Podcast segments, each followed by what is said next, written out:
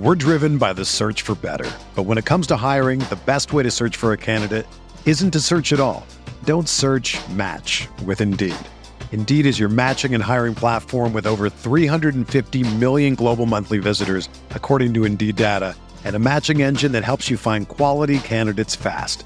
Ditch the busy work. Use Indeed for scheduling, screening, and messaging so you can connect with candidates faster. Leveraging over 140 million qualifications and preferences every day, Indeed's matching engine is constantly learning from your preferences, so the more you use Indeed, the better it gets. Join more than 3.5 million businesses worldwide that use Indeed to hire great talent fast. And listeners of this show will get a $75 sponsored job credit to get your jobs more visibility at Indeed.com slash BlueWire. Just go to Indeed.com slash BlueWire right now and support our show by saying that you heard about Indeed on this podcast. That's Indeed.com slash BlueWire. Terms and conditions apply. Need to hire? You need Indeed. This podcast episode is brought to you by Coors Light. These days, everything is go, go, go. It's nonstop hustle all the time. Work, friends, family expect you to be on 24 7. Well, sometimes you just need to reach for a Coors Light because it's made to chill. Coors Light is cold lagered, cold filtered, and cold packaged. It's as crisp and refreshing as the Colorado Rockies. It is literally made to chill. Coors Light is the one I choose when I need to unwind. So when you want to hit reset, reach for the beer that's made to chill. Get Coors Light in the new look delivered straight to your door with Drizly or Instacart. Celebrate responsibly. Coors Brewing Company, Golden, Colorado.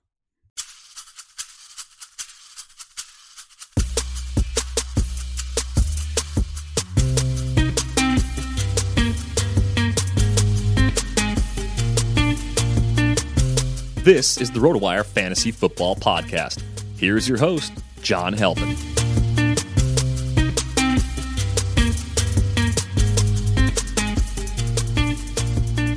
Hey, everybody, it's John Halpin. Welcome to the Friday, October 5th episode of the RotoWire Fantasy Football Podcast, sponsored by Fantasy Draft. Derek Van Riper and I are going to catch you up on the last minute news, notes, injury reports, etc., to get you ready for the weekend. Just for context, we are starting to record this a little before 3 o'clock Eastern Time on Friday afternoon. Uh, first of all, I need to call out the homerism of the RotoWire homepage right now. I need big, to look at it. I big Packer photo. Big, big Packer photo. Oh, I'm seeing a Corey Davis photo. You are? Maybe it's the football homepage. Oh Maybe yeah, the football it. homepage. Yeah, is that Aaron Jones? Yeah, that's Aaron Jones. Probably, Aaron. probably doesn't, probably not going down in that picture either. Probably going to find a way to stay up and get five more yards on that play. I, I, I picture ten guys in your office huddled around a monitor, watching that picture upload, saying, "Screw you, McCarthy! Play him more. Give him the ball." I, I wish our office were more like that. Um, I think there are a lot of people that feel that way, though. I know even even Mario Puig, who's not a Packer fan, he grew up closer to Green Bay than almost everybody who works here, and he does not root for the Packers. Like what? he, I think, is probably as perplexed and annoyed by Mike McCarthy's use of Aaron Jones as anybody in the office, because from a basic logic standpoint, it it kind of just breaks down Mario's analytical ability. It, it, goes beyond because there's no analytical reasoning behind the usage right now. Wait, wait a minute. He grew up near Green Bay. Yeah, like north north central Wisconsin. How old is he? He's probably close to thirty. So he grew up in, with the Brett Favre Packers. Yeah, he grew up. He grew up with a Packers team that was good every year. Uh, it went to two Super Bowls and won one. Who does he root for? He used to root for Dallas, and I think he realized that, that Jason Garrett is just uh, is just a dead end, like even worse than McCarthy. So I, I think he kind of just said, "I'm not a fan of teams anymore. I'm going to root for myself. I'm going to root for my DFS and season long lineups, and I, I don't have a team anymore." I think that's kind of where he went. Wow. All right, I don't I don't understand that at all, but okay. Here, here's the other one. So Nick Whalen, he used to host this pod with me a while back. He's the NBA editor now he's a Jags fan. He he actually I think maybe grew up closer to Green Bay even than than Mario did. Probably within like 20 miles of Green Bay. He's a little younger, probably like 27. Yeah, but still, like I, I just I, I don't know how he, he goes counterculture and, and lands on the Jags, which for most of his life was laughable until you know like last season. I mean, I've heard of. I, I remember when I was a kid, kids did that because the Giants and the Jets stunk. So they rooted for, rooted for the Steelers and the Cowboys and maybe the Raiders. But when the Packers were these kids, these guys were grown up when the Packers were good. Yeah, no, it, it seems it. like it'd be pretty easy to buy into a team that's good, but I think it was everybody in my school likes this team. I want to do something different. I think that's Okay. kind of where those two guys were coming from. All right. I guess. I, I'm not going to try to understand after this. That's fine. All right, folks, let's talk Colts Pats. No more Packers, at least for the 10 minutes or so, because we're going to talk about them more on this. So they might, they might be the most talked about team on this podcast after that opening you just heard. Colts Pats last night, 38 24 Pats. Um, the skinny running back uh, tree, not really a tree, the receivers are more of a tree, but the, the, the running back duo New England last night would suggest that there can be two productive running backs in New England.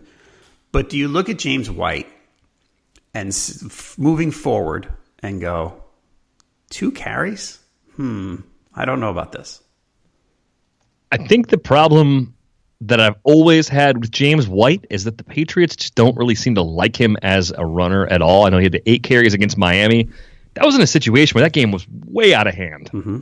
So, in a closer game, it just seems like that's not really their MO. Now, I guess it's hard to get more than two carries when you get 14 targets in the passing game. So maybe there's just a little bit of a if one thing goes up, the other thing naturally has to go down because you're not the focal point of the whole offense. But is James White as a player, at least as a fantasy commodity, is he a lot like Chris Thompson? He's never going to get a lot of carries unless things in front of him break down a lot. And he's heavily involved in the passing game, good enough to be used almost every week in PPR leagues. But then when you get to like a non PPR setting, you're kind of worried every week that he could drop to like seven targets and catch four or Yeah. five balls for 50 yards and not score. Like that's that's the type of player that I think White is because of the way they use him. I think White's probably a better runner than the Patriots give him credit for. I agree. But but Sony Michel looked great last night. So you, you spend a first round pick on Sony Michel, you probably have designs on making him a big part of your offense, and, and we're seeing that start to play out a little bit. Yep. I mean, all, all I want from White, to, if if I own him, which I don't think I do anywhere, and that's that's dumb, and I'll mention why in a second. I, all I want is six carries. I don't want a lot. I just want six because if I get six carries, I'm pretty sure I'm going to get five or six catches, and then I, I then the volume makes me happy. Then I look and I say I can live with this. Two carries because, like you said, I, I might get five or six catches, and then I'm then then I'm too low. Then it's too risky. So, but I think it was dumb not to own him. In retrospect, hindsight twenty twenty, blah blah blah. We knew Sony Michel was the first round pick, and that they were going to, you know, he he, he was going to be a big part of their offense. However, J- James White was the cheapest one and he had a track record with them. And I know the track record didn't inc- never included huge workloads, but being the cheapest one on that team, it, it just I looking back like that that that was the, the the cheapest back on the Patriots. Just it makes sense.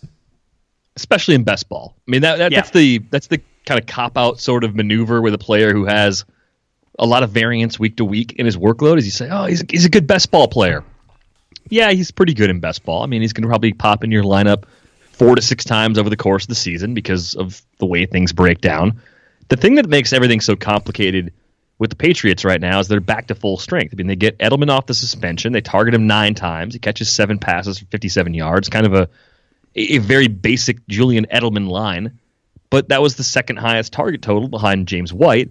You know Gronk's going to get his probably in the seven to ten target range each and every week, so maybe he's effectively their number one receiver. But Edelman, it would be kind of one B in that scenario. He proved last night he's he's fine post ACL tear. Looked looked fine to me anyway. It gets so messy because Josh Gordon is more talented than Julian Edelman. His role could scale up. That could hurt Edelman. Chris Hogan is good enough to do some damage, but now in a position where he's fourth or fifth in the pecking order for targets.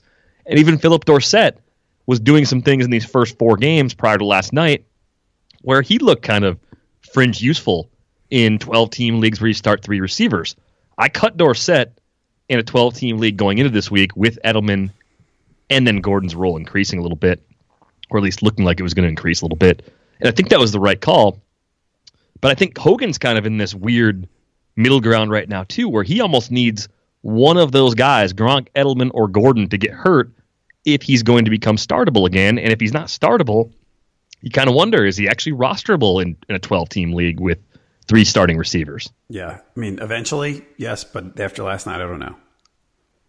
And so. I think he's like a GPP when the price gets down low enough. Mm-hmm. He'll be one of those third receiver flex options in GPPs where, well, he's getting less attention, he's getting more favorable coverage matchups. The Patriots are going to exploit that, but you're still kind of swinging for the fences with that. You're not getting eight plus targets week to week, and you're not looking at him as anything close to a cash game option. So uh, this is interesting because they just seem like they, with their full complement of players, are a lot like the offense people thought they'd be coming into the season. And that little window where we were kind of worried about the Patriots offense seems to have closed up very quickly with these last yes. two weeks. All right. And by the way, snap count for the wide receivers last night Hogan 63, Edelman 48, Dorsett 42, Gordon 18. So still, still low, still low on Gordon too. And yep. Very. I think it's anybody's guess as to whether or not he's up to 30, 35 next week or if it's a very gradual sort of progression. It just makes things worse for everybody having him there, even though he makes their team better. Right. All right. Other side of that one, um, Hines got it done if you used him. Right. That's, I mean, he, well, he didn't get a touchdown. Yards, volume wise, he was terrific. He, PPR wise, he did fine for you. Yeah, that's a 16 point game in PPR, yeah. which seems kind of weird. I mean, 90 yards from scrimmage, no touchdowns, 16 points. Right. Those, it's a case against PPR. It is. That's true. The receivers, I'm still staying away from, even if Hilton, uh, especially when Hilton gets healthy, because the receivers got a bunch of targets. Luck, I mean, and the, rece- the thing with the receivers, Luck threw, they were losing again. Luck threw 59 times. Wasn't last week 62? Yeah, crazy, crazy volume. Um, and, and and this is weird because like Eric Ebron looks great, but Jack Doyle's been out for the last two weeks. Is right. he going to look this good with less volume? That's kind of a question. I think they can sustain two tight ends because the receiving corps is so weak. I still don't really believe in in Ryan Grant and Chester Rogers. So I think you and I are probably on the same page there. And I think Luck's physical limitations do support a heavier dose of, of short and intermediate passes. So two tight end sets will probably be something they use pretty frequently once Doyle gets back. But this is a, a mess of a team still. Like the, the the biggest positive, you know, aside from Luck being healthy enough to play in the first five games, but the biggest positive for the Colts is that Andrew Luck's not taking a beating the way he did previously. Right. The, the offensive line seems to be better, and probably because he's not taking as many shots downfield, he's getting rid of the ball quicker. I have not seen stats on it, but I just I, I would assume based on the way that passing game is structured right now, Andrew Luck's time to get rid of the ball has been better than in past years. That's probably helping too, as far as limiting some of the hits that he's taken in the past. Yep. Um, so yeah, I finally gave up on Ebron before last night because last oh, week, no, last week was the well Doyle was out and he got ten targets, but he only caught five of them. and He dropped some passes and he stunk and I probably didn't account enough for the Hilton absence too. Said, you know, I mean, re- this is really a last man standing situation. And yeah, he he produced finally. So um, anyway, like I said, I I trust. I, I always say that trust is a funny word in fantasy football. Eric Ebron is still comparatively low on the trust scale I mean, among everyone. I don't trust anybody, and I trust Eric Ebron less than almost everyone. You, you don't trust anybody? I don't trust that. Who do I trust? I trust Antonio Brown. league league wide. Yeah, I mean, really, who? Uh, I mean, I, I I probably trust less than ten guys. Todd Todd Gurley. Yeah, I trust. Todd. Okay, I trust Todd Gurley, but it's very few. You should play in like a, a five person league where everybody gets just two players and right. everybody could feel good. It's trust. Trust is a ter- trust is such a bad word. You know, I don't trust people. Remember when people? I mean, uh, how many times has the word and and you know? I mean, I know we're talking about probability and things, but trust? No. I'm I, I'm a very dis, is it distrustful or mistrustful person when it comes to fantasy athletes? Uh-uh. I think it's I think it's distrustful. And football players too. I mean, remember when did who did people trust over the years? Oh, Sean Alexander. I trust him. He scored 20 touchdowns last year. And then he stunk. Happens all the time. Well, I mean, league wide, I could probably go a to W through the teams and give you a 10 second reaction to every team, and you probably would find a, a pretty short list. I mean, Yeah. I trust nothing in Arizona. I think Atlanta's defense is so bad that the offense is good every week. I'm waiting for the wheels to fall off in Baltimore. Buffalo's terrible. Carolina uses a long tail group of receivers. I don't like any of them except for Christian McCaffrey and Cam. The Bears have a bunch of talent and a smart coach, but they have a quarterback that's still figuring it out, so not a lot of trust there. Bengals, they're, they're always going to punch you in the stomach when you least expect it. Browns, Hue Jackson's still there, so nope. the Cowboys, yep, Jason Garrett, don't trust anyone there. It's Zeke or bust and on that team. Denver, eh, Case Keenum looks pretty, pretty mediocre, so it's Emmanuel Sanders and, and nothing else. They split carries between two running backs. Lions, too many receivers. Golden Tate, safe. Kenny Golladay, fun. Marvin Jones, there only to be a thorn on our side. Packers, I trust nothing because of McCarthy. Houston, DeAndre Hopkins, solid. Will Fuller, don't trust his hamstring, so he misses the cut. Indy, nothing. There's nothing to trust about them. They're terrible. Jacksonville, I trust their defense. Kansas City, I trust most everything as far as the key guys go. They're, they're like the Rams. Like the Chiefs and Rams are the two teams you look at and say, I trust pretty much all of their reliable guys. The Goff's getting there for some people. Oh, I I don't. the big. You don't trust Jared Goff yet? Uh, not completely. I mean, great situation. I get it. But trust? I don't know. Probably. I mean, fine. He's going to do well, but other weeks he's there's going to be weeks where he throws the ball 27 times. All right, but you you trust the Chiefs Tecmo roster. You trust Mahomes, Kareem Hunt, Tyreek Hill, and Travis Kelce at least, right? Yeah, I don't. I don't totally trust Tyreek Hill. you really do have some trust issues. I do have trust issues. I mean, like I, I can see the bad. I, I, I'm looking at wide receiver 20, Antonio Brown, right now. Uh huh. So- that's, that's a little weird though. That's that's not. I know, Gonna, but he's got three I can spell it touchdowns, so way. we can't say that. We can't Yeah, do the the- touchdown the- regression thing. not not the Beckham defense. No. I mean, the Chargers. You probably trust Rivers and Allen and Gordon. They're they're pretty stable right now. Dolphins trust nothing. Minnesota Thielen Diggs. Yep. Dalvin Cook when he's healthy, but not right now. Keenan Allen is wide receiver 35 in standard formats. Uh, it's not. I mean, maybe he's like a 15 to 20 guy in non PPR, but it's still going to be PPR gold over the course of the year. But yeah, Miami trust nothing. Minnesota pretty trustworthy in the passing game, especially running game. Probably fine once Cook gets healthy. Patriots, they're the Patriots. I mean, the usual things apply. I, I think Sony Michel has has entered my circle of trust. He's probably not going to be in yours until like 2022 Totally. but he, he's he's in mine. I, I like the usage, like the skills, like the team. All that's good. Brady, yeah. Gronk, of course. Edelman probably back in. Looked healthy last night. Saints, okay. Kamara, Thomas, Brees, Ingram. You, you gonna trust Ingram again? No. Trust for what? I, he, I, the, the likelihood of underachievement is too great. And plus, I think part of it in football is, the, you know, the injuries play such a big factor. Yeah, no, that's a big part of it. In- Ingram. One thing I, I I overlooked. I think I may have said this with you yesterday. That Ingram, I had this little shred of doubt that they wouldn't just use him the way they were using him before because what they did with Willie Snead.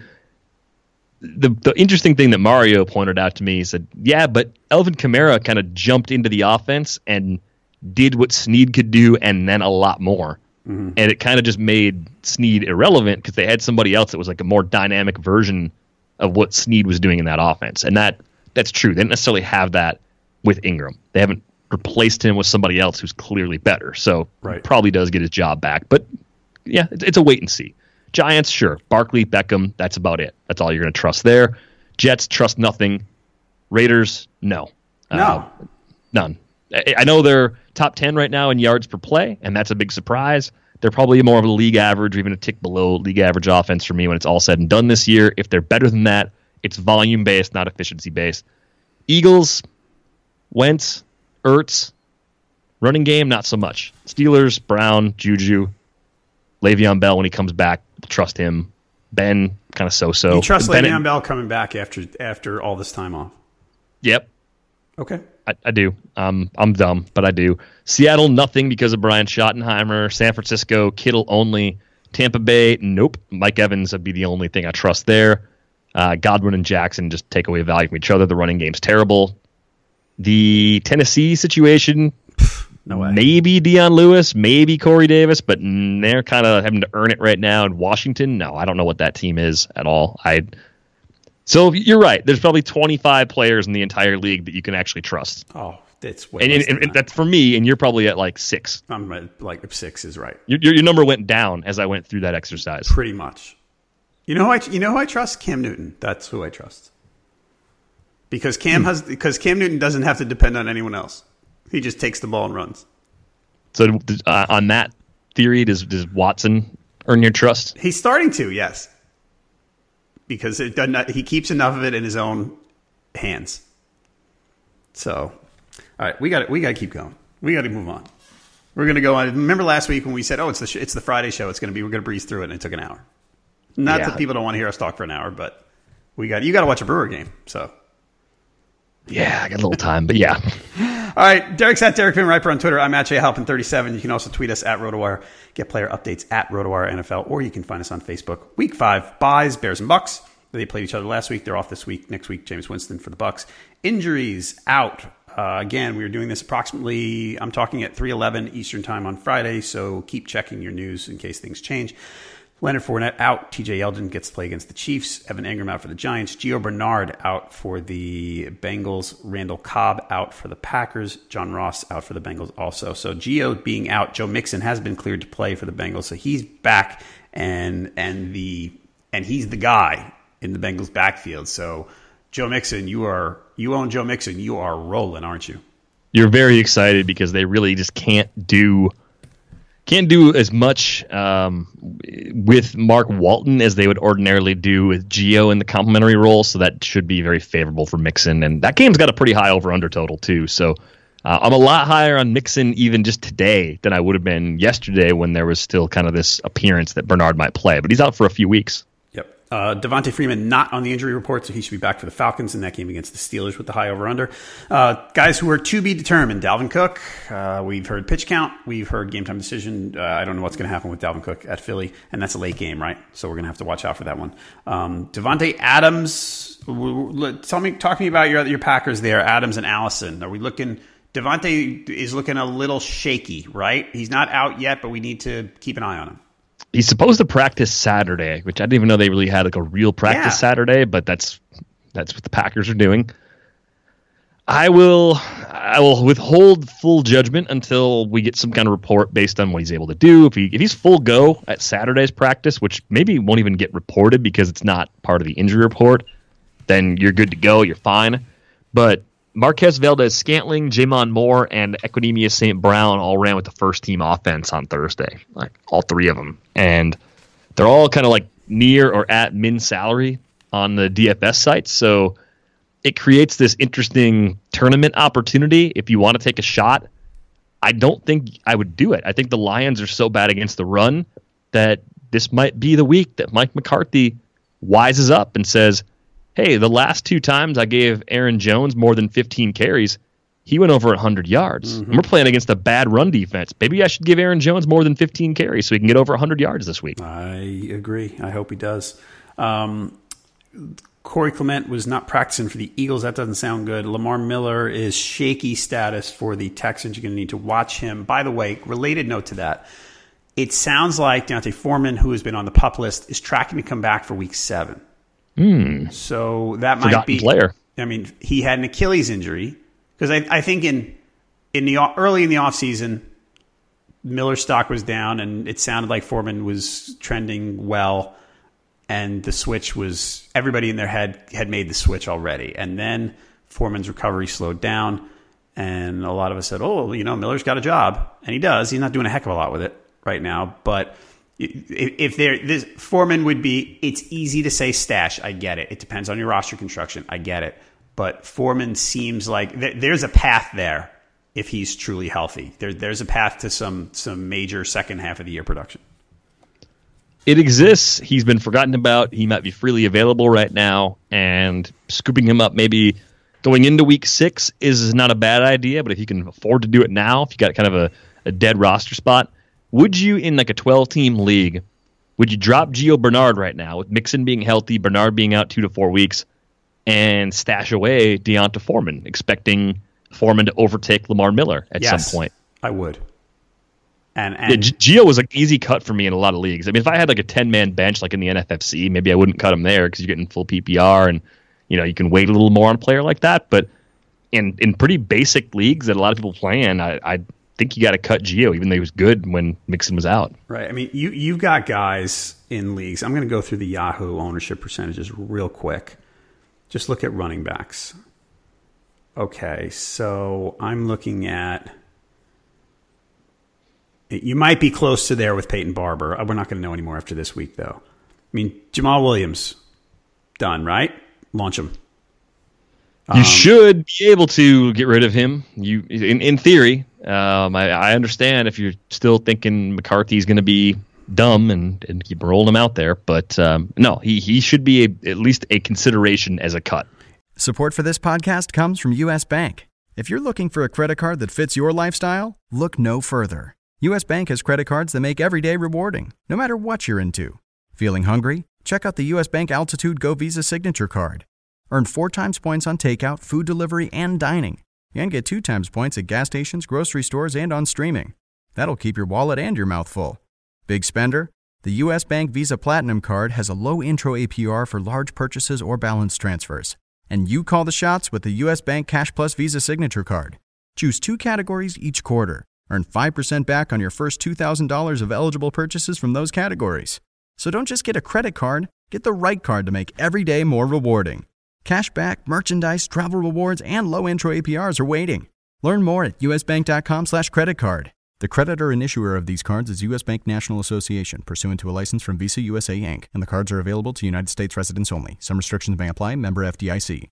If you are, if you own Austin Ekeler, and and you and, and you can't foresee starting him in in the near future, like that you have, you know, he's your he could be your fourth back, right? Could be. You cut him for D'Onta Foreman. Yeah, I think so. I, I mean, it's Ekeler's probably part of that group we talked about, backup running backs that you'd you'd like to hold on to, right? Because they can they can do a lot if they get that chance. Malcolm Brown's in that group. Spencer Ware's in that group for me. You can only stash so many guys like that. Like a right. roster can have maybe two of those guys at most and then you're just sitting on backups that you can't play when the bye weeks hit. But for one more week, with only two teams on bye again this week, I might have a slightly heavier, useless group of players on my bench, like presently useless, future value, you know, skyrockets if, if things break right. Because if this is the week where Todd Gurley gets hurt and you could pick him up for free with your Gio Bernard cut, you could pick up Malcolm Brown, that is, like you would do that, right? Like you, it's it's a it's Absolutely. a free it's a free space, and going into week six, Malcolm Brown's your cut if Todd Gurley's healthy. Like you just you have to think about your roster that way, just turning over those bottom spots, kind of thinking about okay, of these available players, who's going to be the most expensive if something goes their way? Who's the guy I want the most if the starter gets hurt or if somebody loses their job because they're ineffective, you know, whatever it might be that's how I that's how I manage my bench in the season. And I, I, know you can't do it quite the same way when we're dealing with four and sixteen bye weeks, but right now we're not. So this is one of those last chances to be a little more aggressive with having three, maybe even four backup running backs in great situations on the off chance that the starter in front of them suffers an injury this week. All right. Um, let's talk streaming defenses. Go down the list here. Under 40%. How about the Cleveland Browns with 12 sacks at home against the Ravens? How about, sorry, Cleveland Browns with 12 sacks, seven picks, and six fumble recoveries? Uh, the Ravens haven't allowed a ton of sacks. They've only thrown two picks so far this season. It's doable, but I think you got to be like in a 14 team league if you're going to stream in the Browns. Okay. Bengals against the Dolphins, 10 sacks for the Bengals. 30% ownership. Mm, I don't love that one. Similar uh, over under in that game is even a little higher, I think. Similar yep. range, like four, 14 team leagues. Kind of a coin flip, really, with with Cleveland. I, I think I like Cleveland's personnel better. So edge to Cleveland if you're choosing between the Browns and Bengals as streaming defenses this week. Okay. I have to chant the next one. J E T S, Jets, Jets, Jets. 21% ownership, 10 sacks against Case Keenum. This is tremendous content, and I hope other members of your family were home for that. They are. My, my son hears it. He's used to nonsense like this. Okay, he's he's not fazed. Not a bit. He's going to be like, oh, you're chanting Jets. Cool. It's great. I think the Jets maybe creep in a little higher for me. I think this is actually a pretty good defense. Yardage wise, they're they're pretty tight. Keenum, I think, can be susceptible to making some mistakes. He's thrown, I believe, uh, six picks already this season. The Jets have six of their own. Implied total's a bit lower. I would put the Jets ahead of the Browns and the Bengals for this week out of this group. Nice. Um, we always have to pick on rookie quarterbacks. So Niners home against Josh Rosen. Niners home against Rosen. Hmm. San Francisco's defense hasn't really been good at getting pressure. Arizona, because they, they play out of such a shell, they don't really allow a lot of sacks. The logic's there. Um, I'd put it probably behind the Browns. I think I'd put it behind the Bengals. Um, so not not one I would necessarily say is a bad idea, but the worst idea of the the ones you've suggested. So, so you would play two defenses. I know the defenses are different. Teams against Joe Flacco or Ryan Tannehill instead of playing the one at home against Josh Rosen. Yes, and the, again, it's kind of me trying to get inside the mind of of the Arizona Cardinals coaching staff, where short, quick throws, a lot of David Johnson, like that's probably their game plan, and that doesn't lend itself to uh, a sackapalooza Yep. the same way that you know, like Buffalo playing from behind, Allen getting chances to throw, being behind a bad line, like that. That's the clear cut, like obvious DFS play that everybody everybody picked up the Titans Tuesday night or Wednesday as the streaming defense for this week because the Bills have been just amazingly bad at, at preventing sacks. Yes. Um, I don't think I don't think the way the Arizona offense functions sets up nearly as favorably. Like they're just so conservative and so dumb that they just don't open up that many opportunities. You know who's the team with 13 sacks and it's 8% owned? The Detroit Lions. Yeah, you know who gives up a lot of sacks? The Packers. Mm-hmm. You know, you know who has got a, a broken group of receivers that even when their group of receivers is healthy, they're they're running such old, outdated, stupid routes that they can't get open. The Packers. Yep. So, who's your, so your favorite is still the Jets? Still probably the Jets. The Lions, I think I would play ahead of the Bengals, maybe behind the Browns. That's probably about where I'm at with the Lions. So one Jets, two Browns, three Lions. Okay. Cool. Yeah, all, all reasonably playable. All right, folks. Fantasy draft. They put players first. 100, they have a hundred thousand dollar run and gun weekly feature GPP with a twenty five dollar buy in. You've got another option this weekend: a five hundred thousand dollar fantasy draft championship with weekly qualifiers happening right now, and that gets you to a week sixteen final. There's super flexible lineup construction. It makes it easier to sweat the players you really love to watch, not having to you know pay three thousand dollars somewhere for Equanimeous St. Brown or something like that. It's easier to win. Fantasy draft play, pays out at least 25% of the field in every single contest. And it's a, you can get a free $4 GPP ticket with the initial deposit on Fantasy Draft. Just sign up with referrer code ROTOWIRE. So go to Fantasy Draft, sign up with code ROTOWIRE. You get a free $4 GPP ticket. Check it out, Fantasy Draft. Okay, we're going to do our weekly look at plug and plays at different positions before we get to the DFS. Uh, ones I picked out on Yahoo, Yahoo ownership percentages. Mariota 39% owned at Buffalo. You've got Flacco 30% owned at Cleveland. Flacco's been playing well. Our man CJ Beathard 3% owned at home against the Cardinals. And CJ was pretty solid last week. Do you like any of those? Do you like anybody else? I do like Mariota the best, which kind of follows that ownership rate. I don't think there's a huge difference between Flacco and Beathard this week. And it's not because I don't really think the Ravens are good. It's more because I think Beathard's going to be competent and Arizona is horrendous. So uh, that one to me is a little bit of a tough call. Like if you were scrambling, uh, looking for a quarterback in like a 14 team league and Beathard's out there and Flacco's the guy you've been relying on, maybe because you've had something going wrong at the position. I would be pretty tempted to roll Beathard out there. Okay. The RotoWire projections have all these guys 20th or lower at quarterback. Mariota 20th, Flacco 21st, Beathard 24th. I think the projections are a little light on Mariota. If he's healthy, I think he's kind of a league average sort of fantasy player. Yep. And I, I think I talked to, might have been Tim this week. I like that he, the last two weeks, he's been running a little bit. That's always been my complaint with him since he's been a pro. I thought he would run more. In the last two weeks, were, I mean, I don't know if it's if it means a lot, but it might. Running backs. Um, we're going to cheat on the 40%. Nick Chubb's at 41. How much work do you think Nick Chubb gets? I would set the over under on touches at 10.5. What side of that would you be on? Ooh, I would be under, but I like where you, your head is on that. And that's still like uh, you want him. You want him to get more. You, you can talk yourself into flexing him if you need to. I think you'd really prefer to wait one more week in season long leagues before before taking that leap. Yep. Um, I have Mike Davis here, twenty percent, but I can't see a chance in hell that I would use Mike Davis. Mm, no, that'd have to be very desperate. I I don't I don't even know if, if we've seen really an update on Chris Carson. He was practicing a little bit earlier in the week. I guess Friday morning, Pete Carroll said Chris Carson is on track to play.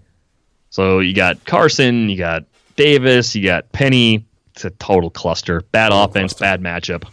So the next guy I think is interesting. Ty Montgomery is 18% owned.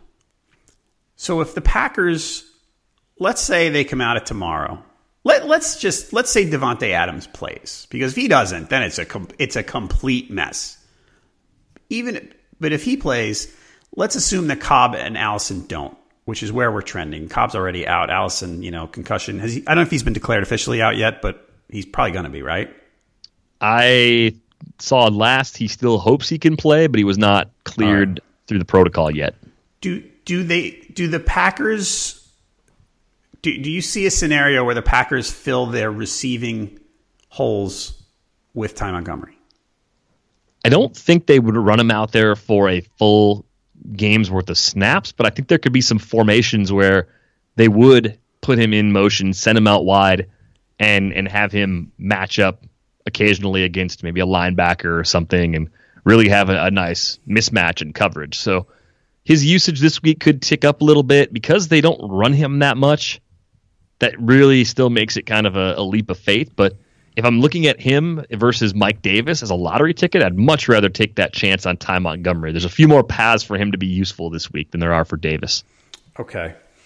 Um, the other one that I was looking at is Corey Grant on the Jags, just because of you know with Fournette out. I mean, Yeldon's pretty solid, but Corey Grant, what did he do last week? Hang on. I'm going to take a look at how many snaps Se- Seven, last. seven snaps. Seven snaps. That's it on offense. Yep, yeah, seven. Yeah, that's a bummer. Okay. Um, and for well, for how long did Fournette play? It was relatively early, right? Yeah, he left pretty early. I mean, there there's definitely an argument to be made against T.J. Yeldon as an efficient back. I just think they trust him a lot. They like him as a passing down option, and I just think it's really hard unless Yeldon's ankle injury and unless something else comes up, I don't know if Corey Grant gets enough touches to to be viable in most leagues. He's he's kind of on the the fringe though. Uh, we talked earlier about some of the guys that you might stash away going into this week, kind of just see what happens. I mean, Leonard Fournette's probably down for a few weeks, right. and if Yeldon were to, to get hurt, then Corey Grant's in a really nice spot. So he he's potentially worth stashing in some of those situations where you have a a cut readily available here at the end of the week. Uh, wide receiver. Anybody? Any other running backs you, you, got in mind? I don't think so. No. All right. Um, wide receiver. Uh, my list here: Antonio Callaway, twenty nine percent. Uh, Taywan Taylor, ten percent. You said you liked Mariota. That might play into a. Again, we're in the break glass in case of emergency category of the show, so Taywan Taylor might be an option there. Would you rather play Taywan Taylor against the Bills, or would you rather play Mohamed Sanu against the Steelers? I think it's close, right? Of, no, well, no, because I think the type of game that each will be lends me to go towards Sanu. It's a good question.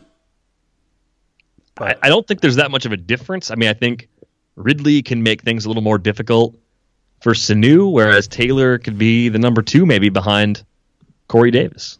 Yeah, but you're in a, Scaling down production is a big deal, though. This is this could be the the ultimate restrictor plate game where where nobody, no one really does a lot offensively. The Titans could just win this like twenty to three or twenty to six or twenty to ten, right.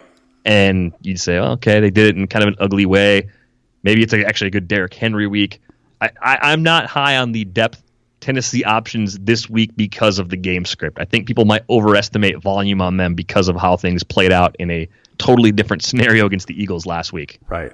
I mean, the over under in this game is 30 in Texans Titans Bills 39 and a half.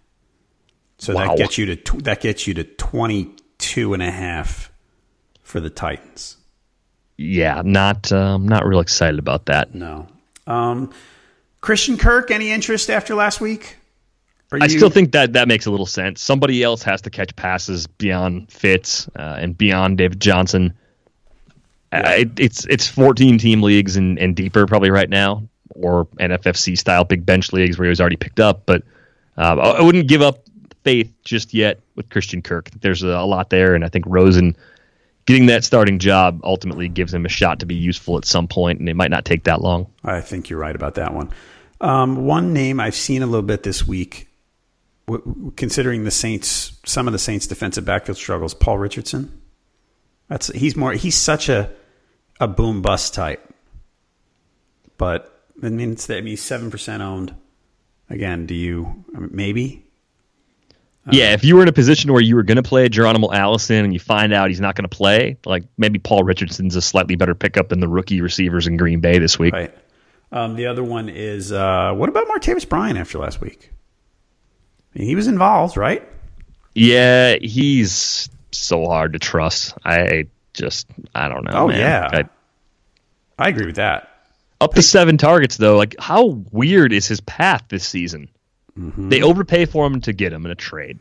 They cut him because they're disappointed. They sign him back, and each week he's received more targets. He's played more snaps than the week before. Like, what? What is Yeah. happening here? And the Chargers, you know, they've been a little generous to opposing receivers. You would think Casey Hayward's going to be focused elsewhere on Mark Cooper. Hmm. Possible.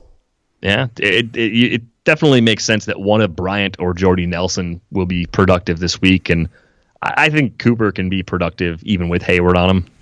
I'm, I'm writing down Martavis as a GPP. Okay, Just writing that down. I guess Do you it, say yeah. about a lot of people, but scribble it down. we could see a path here. He dropped one last week, right? Didn't he drop a touchdown? I do not remember. I think he did. Um, That that definitely sounds like something he could have done. Yes, totally sounds like him. Uh, tight ends. I mean, the, the whole position is a break glass in case of emergency after the first four guys, so or five guys. So it's just a disaster. But uh, I'm I'm still. I wouldn't say I'm holding out hope, but if I had to, the snap count stuff still argues for Ricky Seals Jones, even though he's lost some last week. I think to Jermaine Gresham, right? Yeah, he's still kind of like that pass catching specialist the position. Offense maybe has some dead cat bounce, but I think the move I'd be making if I were in a, a really bad place at tight end, Nick Vannett might be mm-hmm. the kind of guy that ends up being sort of useful. Like some somebody somebody else can be useful in Seattle behind Baldwin and, behind Lockett. They were using Will Dissly in ways that I really didn't expect. So I think we're going to see Nick Vannett get out there a lot and and being out there having to block a little bit and then maybe getting out into space after throwing a block. He might end up being a, a pretty steady check down option for Russell Wilson. Nick Vannett. Wow. Do I have? I have Nick Vannett somewhere. This is what it's come to. I think I caught him in fishbowl, and now he's useful, potentially. So, all right. Um, Ian Thomas on the Panthers. I have, I have a sneaky feeling. You like that guy a lot. I do. Cam Cam threw to him in the end zone two weeks ago, and went right back to him five times last week. It's possible. It can happen. I like saying. him better than Swaim and, and Jeff Herman. Yeah, me too. Yeah, Ian Thomas said he, he he showed well in the preseason. I like him. I think he's going to be a good player. Um, all right, that's enough. Yeah, that's this is tight. Talking about tight ends like that depresses me. I mean, talking about the top five tight ends depresses me, or guys right after it. So the rest of them, this is just brutal. So DFS value report. Let's go to You know, let's go to fantasy draft first. Fantasy draft sponsoring today's show. Um, fantasy draft, the quarterbacks at the high end of the road on the RotoWire DFS value report. Derek Carr. I'm seeing Derek Carr's name a lot here. He is far and away the best value at a salary of ten thousand two hundred on fantasy draft. At a, in a game with an over under of fifty two and a half. Um, I mean, so his team's team's projected points twenty three and a half uh, at the Chargers, but Derek, Carr, this thing is like in Derek Carr. I like him in cash games this week, and I, I think you were surprised when I said it yesterday, but yeah. I'm I'm sticking to it because the price is so low. You can pair him up with Cooper. You get a lot of freedom to pay up at the other positions when you do that. In cash games, especially, I think it makes a lot of sense. Tournaments, sure, maybe you want to say there's a, a cap on just how much they can go off, even in that matchup. Even that, I feel like, is a little bit of a stretch. I think this game could be one of the biggest shootouts on the board, and the over under reflects that. All right. Uh, the running backs, pretty standard stuff. McCaffrey, Kamara, Yeldon. Uh, well, James White was fourth, and that, they got him okay. And Kareem Hunt. So pretty chalky there, it looks like. Uh, wide receiver, who's at the top of the list? Here he is. Oh, he's I hope not it's Amari well, Cooper. Well, the two, actually, the two top ones, are the guys from last night, was Chester Rogers and Zach Pascal. Hmm. Marquez Valdes-Scantling. There you go. Yeah, I don't think so. No, you're not buying. No. But the uh, but the, the value report says you have to. Well, yeah, but the value report would say that the gumball machine in the lobby at Denny's is good value because you're getting a lot for a quarter. Like, you still want something good. Like, if you have five dollars in your pocket, you're not going to take, I don't know, twenty spins on the the twenty five cent gumball machine at Denny's. All right, my kids always play the claw. By the way, the claw's awesome. I'm sad that the claw machines are, kind of in decline. You don't really see that anymore. They don't go. They you don't win. It's that's scam. stupid too. Uh, that first off, those machines should not be a scam, and secondly, gastropubs are great except for the fact they don't have a claw machine in them ever. Right. Yeah. But then once once you get one win, any kid gets one win, they go, "Now I got the secret of the claw machine, so let me pour 200 more dollars in over the next 6 months." Yep. Right. We need Claw Machine 2.0, like a, a, winnable Claw Machine game that is worth playing. Hey, Sid from Toy Story won when he got Buzz Lightyear. So that, that's the best Claw Machine win of all time. all right. Um, fantasy draft, top value tight end. Well, number two is Eric Ebron. That's a pretty good call. Uh, number one is Jordan Reed. You like that? Yeah, I mean Jordan Reed when healthy, you just got to make sure you're playing a slate that includes the Monday night game. But I I, I love that setup for him. He's kind of a focal point in their passing game. You kind of assume that Marshon Lattimore maybe gets a little bit of Jamison Crowder, so that would kind of pump up Reed a little bit in that matchup. All right, let's go to FanDuel. Um, quarterback Deshaun Watson. There's Derek Carr again, and Andrew Luck's third, which was that's a good call. Uh, running backs. Yeah, the FanDuel the value the value report is boring for FanDuel. Uh, Kamara, Gurley, McCaffrey, boring. I mean, we know. How about why. James Conner though? James Conner being fifth, like I think he's the least interesting player of the big names in that game, so that yeah. maybe makes him lower owned than Brown and Julio and Juju. So I don't know. I, I kind of like the James Conner. Like I, I like him. I too. like that he's getting pointed out there. Yeah, I, I like James. Conner. I like this matchup for James Conner too. Uh, wide receivers, yeah, Julio, Antonio. There's Chester Rogers again from last night. I think Corey Davis. So Chester Rogers is everywhere. Corey Davis, I understand why he's the clear cut number one. They don't have to put a ton of the points on the board for him to be useful. Um, you know, I, I get it. Uh, I, I don't think I'd go. I don't think I'd go down to Taylor even in tournaments unless you believe that Buffalo's offense will find ways to score some points and, and force the Tennessee Titans to throw more than 30 passes in this game. All right, so three guys in very within two hundred dollars of each other. Ready? Corey Davis, Tyler Boyd, Amari Cooper. Very same price range. Who do you want? Cooper, I think, is my my so general too. approach. Um, Chargers are, are bad. No, no, Joey Bosa changes the pass rush. It, uh, Jason Verrett getting hurt in the, the preseason. Was it before the preseason? It wasn't in a preseason game. Camp, it was the first day of camp. He yeah, got hurt. I think you're right. You know that that just took a lot away from that pass defense. As good as Casey Hayward is, I, I think you can you kind of see things working out just fine for that Oakland passing game this week. So Cooper Cooper comes away first. I think I like Tyler Boyd a tick more than Corey Davis this week because of the over under total in that game. It's 48 and a half. The, Yep. the, the Bills Titans game's 39 and a half. And if Bengals Dolphins is a little bit more back and forth, and if AJ Green sees a lot of Xavien Howard, Tyler Boyd gets the better matchup on the other side. And I think it's Miami's other corners that really leave them vulnerable to getting beat through the air. So Tyler Boyd could be a, a good value yet again this week. Tight end values, FanDuel. Um, top values, Jimmy Graham, Vance McDonald, Jordan Reed again. Um, Vance McDonald, I like. I mean, I like everybody in that game. I guess we all do. Uh, DraftKings, now we're going to get a little interesting with these because of the pricing structure. Let's go to quarterbacks. Are you looking at it or not? I do have it open. Okay. I mean, I run Again- my own thing. It's very similar. It Comes up with basically the same results. So Derek Carr, by far, by a lot. by a lot at 5,200, the biggest value according to the DraftKings value report. And I, I think the way quarterbacks are priced on DraftKings distributes ownership rates around where you're not worried about quarterbacks getting too chalky, even even at a low price like that. Yep. All right. Running and the next quarterbacks are Roethlisberger, Russell Wilson, Matt Ryan. Running back, your man Aaron Jones, top of the list at 4,300 on DraftKings. That's interesting. Um, TJ Yeldon's up there too. His price is up at least 5,600. And then Christian McCaffrey. Uh, Buck Allen is here. Um, Austin Ekeler is here because their salaries are low. Uh, and wide receiver, here we go again. Marquez Valdes Scantling, top of the heap on the value meter for DraftKings at wide receiver. Liss is somewhere in Europe right now, offline, and I can't even contact and tell him that he's just wrong about Marquez Valdes Scantling. But he is going to be a little more interesting playing on the outside as opposed to playing in the slot. Like Equanimeous St. Brown should be in the slot. That actually gives him better matchups, though. So if you said which one of those guys are you playing, like you're playing infinity lineups because you have the biggest bankroll on the planet, which Yep. I have almost the opposite.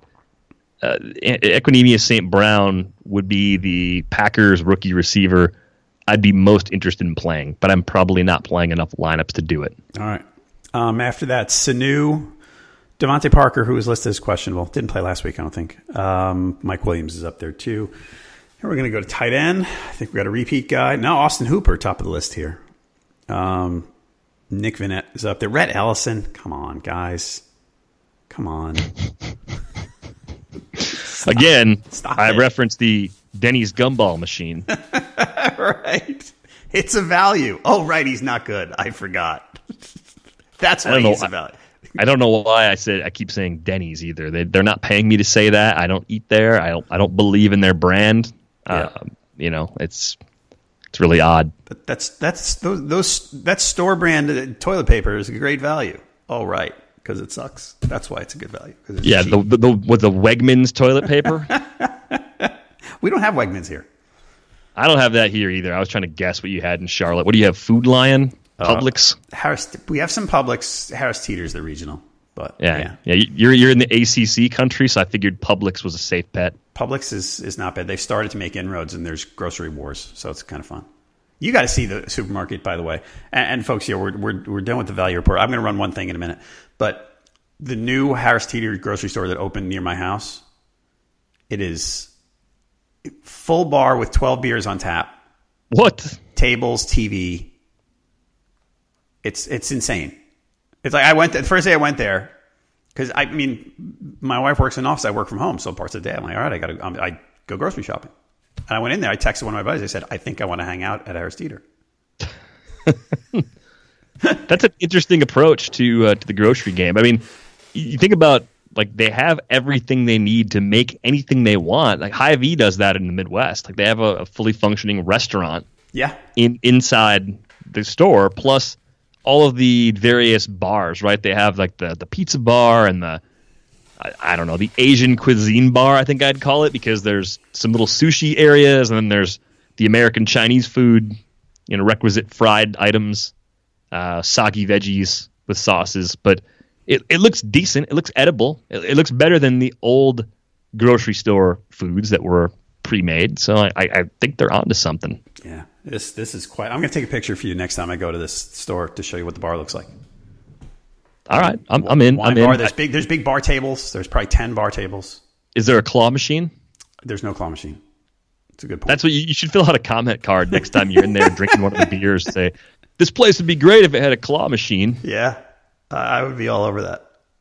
All right. So now what I'm going to do is we're going to go to the optimizer. Okay. All right.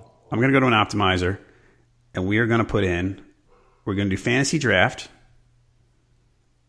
We are going to go with their Deshaun Watson as a lock. There we go. He's locked now. And which one? Which of Kamara, Julio, and Jordan Reed do you want in with him? Mm, let's say Reed. Actually, we're playing a big slate as Sunday night and Monday night so we might as well use Reed too. Okay.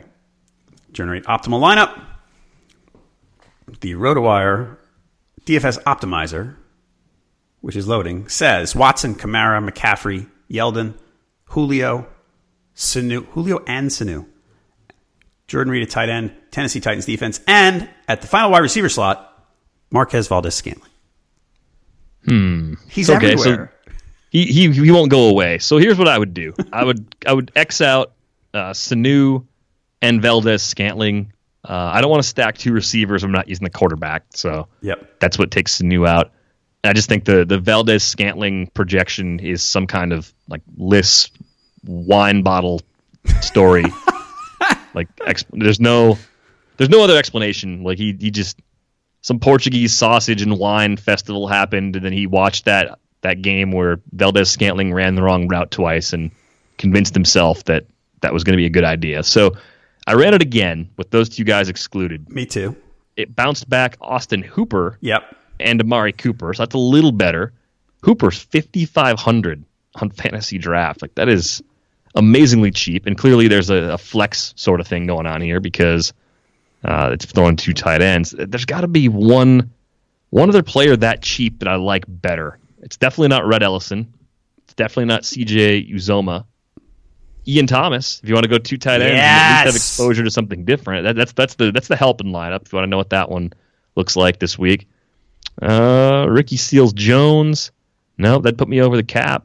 There's got to be a pivot. I, t- Ugh. I took out Hooper, and it ran me back Jimmy Graham, then DeVante Parker, and Kareem Hunt instead of whoever the third running back was. So, All right. So here, here's my takeaway on optimizers. If you haven't heard it before, yeah.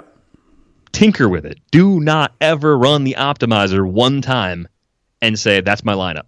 Like, just did- don't do that. I did that two weeks ago, and, and the optimizer gave with what I wanted. It it filled my lineup in with Tyler Boyd and, and Calvin Ridley, and I tinkered, and look where that got me. Nowhere. Well, that, that okay, lost me 350 yards and three touchdowns. But you locked in a few guys you liked before you ran it, right? Because I think Yeah. some people run it just to see what it says from scratch, and then they start building a lineup off that. I think you want to lock in any pieces you like, then run it, and then tinker a little bit from there. But you can if you have three or four people you lock in. I think you can play a lineup that it spits out after you run it if you've got multiple pieces that you've chosen yourself. All right. All right, folks, we're going to wrap it right there. Um, check out the DFS Optimizer and uh, check for FanDuel or DraftKings or Fantasy Draft, who's sponsored today's podcast. We really appreciate that. Um, so if, basically, you're just your weekend is about the Brewers. Otherwise, you don't care about a lot, right? Yeah, and I guess I'm making food for the next month this weekend too because it's going to rain, so I got that to look forward to. Making food for the next month. That that's the that's the text I received from uh, Mrs. VR earlier today. Okay. Somebody somebody at the place she went for lunch may have not been wearing a hairnet, and that Ah. person's that person's health code violation has led me to a weekend of of chopping, freezing, soaking, you know, preparing food uh, for the very very long future. Well, she's not- and probably buying a chest freezer. She's not a germaphobe, though. No, Right. we're, we're I mean we're equally we're equally annoyed by dirty things. Yeah. I think everyone I don't know, man. Like if, if you go somewhere and you order food and there's a hair on it, like you're sending it back, right? Yes. Yeah, I think that's a pretty normal sort of reaction. She took her food to go and got back to her work and she's like, "Oh crap. Like I do not want to eat this. I do not have time to go anywhere else." And in her her rage, which I, I mean, I don't think she was angry. I think she was just disappointed.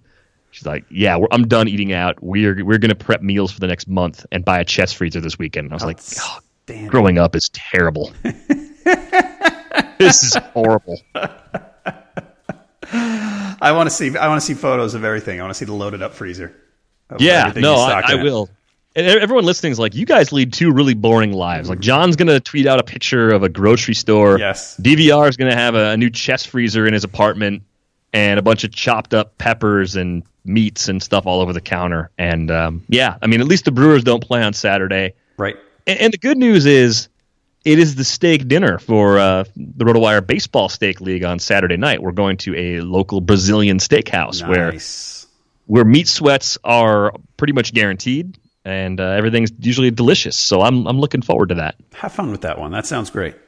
Yeah, what, do- what do you got going on? You got to be doing something more interesting than prepping meals for a month. Watching the Yankees tonight, coaching baseball practice tomorrow, going out to dinner. Nothing. It's not exciting.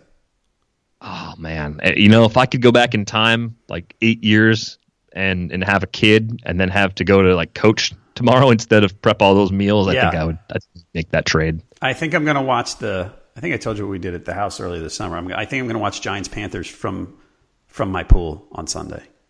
That's exactly what you should do. You should do that anytime it's possible to do that. Because Anything. It's, it's still 88 degrees here. Yeah. It's you know it's going to be nice out. We just put the TV outside. We're all I'm all I'm loaded up. It's a pretty. I got a pretty good setup back there. I got to admit. It's you, you have to use that because my my biggest life driven opposition to football, which it's my job and I I, I like football. I, I like watching it. I, I really do. I just don't like missing out on the small handful of really nice Sundays we get here at the beginning of the season. yep. Like I feel like I'm really throwing something away when I just bunker down from an hour before kickoff until the end of the Sunday night game, just watching football outside while it's 65 and perfect. So if you can watch football and be outside, you have found a happy medium. Yes, I, I will. I will send you a photo of that too. After I'll send you the grocery store photo and the pool TV viewing photo for this weekend. That's that's those those things are on my to do list. All right. Well, I'm I'm off to go rent a pickup truck from probably a hardware store to throw a chest freezer from Costco into. So Nice. that's that's my to-do list. All right. Well, thanks, Derek. Good luck to your Brewers and to my Yankees. Folks, listeners to the podcast, get a free 10-day RotoWire trial at rotowire.com slash pod. No credit card needed to do that, so you can check out nearly all the features on the site, including that DFS optimizer. Take a look now rotowire.com slash pod. Uh, please leave us a rating or review wherever you're listening. We appreciate it, and thank you so much for listening to this edition of the RotoWire Fantasy Football Podcast, sponsored by Fantasy Draft. We'll be back on Monday. It'll be Tim and me reviewing the weekends. Please come on back then. For Derek Van Riper, I'm John Halpin. Good luck in week five. Whether you're a world class athlete or a podcaster like me, we all understand the importance of mental and physical well being and proper recovery for top notch performance. That's why I'm excited that Unifyd Healing is sponsoring this podcast. Unifyd Healing is a new and super innovative global network of wellness centers powered by Energy Enhancement System, or EE System. If you haven't heard of the EE System, you'll want to listen up. This technology promotes wellness, deep relaxation, purification, and rejuvenation. At hundreds of locations across the globe, access to a center is easy and affordable. Interested in experiencing the EE system technology for yourself? Go to unifydhealing.com slash bluewire to learn more and find a center near you. That's U-N-I-F-Y-D healing.com slash bluewire. No material or testimonials on the Unifyd Healing website are intended to be viewed as medical advice or a substitute for professional medical advice, diagnosis, or treatment. Always seek the advice of your physician or other qualified healthcare provider with any questions you may have regarding a medical condition or treatment and before undertaking a new healthcare regimen, including EE system.